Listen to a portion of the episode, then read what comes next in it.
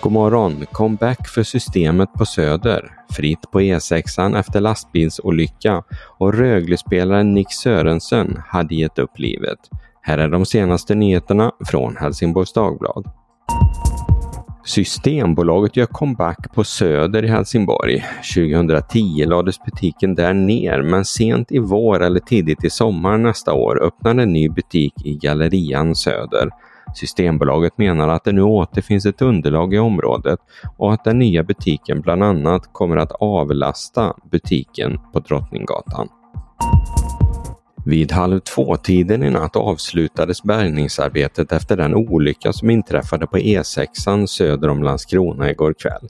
Det var då två lastbilar som krockade. Ingen person skadades men det blev ett mindre oljeutsläpp och skador på lastbilarna som tog lite tid att hantera.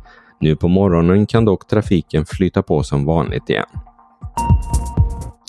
Det har gått fyra år sedan Rögle-spelaren Nick Sörensson fick karriärens sjunde hjärnskakning när Rögle mötte Malmö hemma. Under ett halvår kunde han i princip bara ligga i ett mörkt rum. När det var som värst kom han inte ur sängen. En dag när frun och dottern gick iväg till lekplatsen hade han bestämt sig för att livet var slut. Men då agerade hans mamma och han fick rätt hjälp. Allt hade blivit en stor svart geggig smörja. Det var en hemsk depression och otroliga biverkningar av alla symptom man kan ha på hjärnskakning, berättar han för HD. Nick Sörensson tvingades lägga av med hockeyn när han var 26 år efter att ha både spelat i Tre Kronor och debuterat i NHL. Istället blir han nu hockeytränare. I en stor intervju med HD så berättar han om resan som gjort honom både starkare och till en bättre person.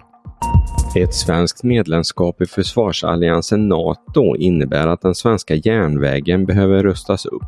Det sägs i en rapport från försvaret till regeringen. Järnvägen lider av betydande kapacitetsbrister och bristande underhåll. Att järnvägen är viktig för försvaret har att göra med att beredskapen för att snabbt kunna skicka resurser över landet måste vara god. Försvaret kommer också med flera förslag för att nå dit, men vilka de är framgår inte eftersom rapporten delvis är sekretessbelagd. Antalet hemlösa i Finland minskar till skillnad från i många andra länder, exempelvis Sverige. Det har skett sedan 2008 då man införde ett nytt sätt att tänka och agera kring hemlöshet. Idag hjälps stat, region och kommun åt i arbetet med att ta fram billiga bostäder. En nyckelfaktor är att man inte kräver drogfrihet för att få en bostad. Man ser också bostaden som ett första steg i att ta tag i de hemlösas andra problem. Ett arbete som alltså visat sig vara lyckat. Och nu är trenden så tydlig att landet till och med satt ett datum då hemlösheten ska vara helt borta, nämligen 2027. Vädret.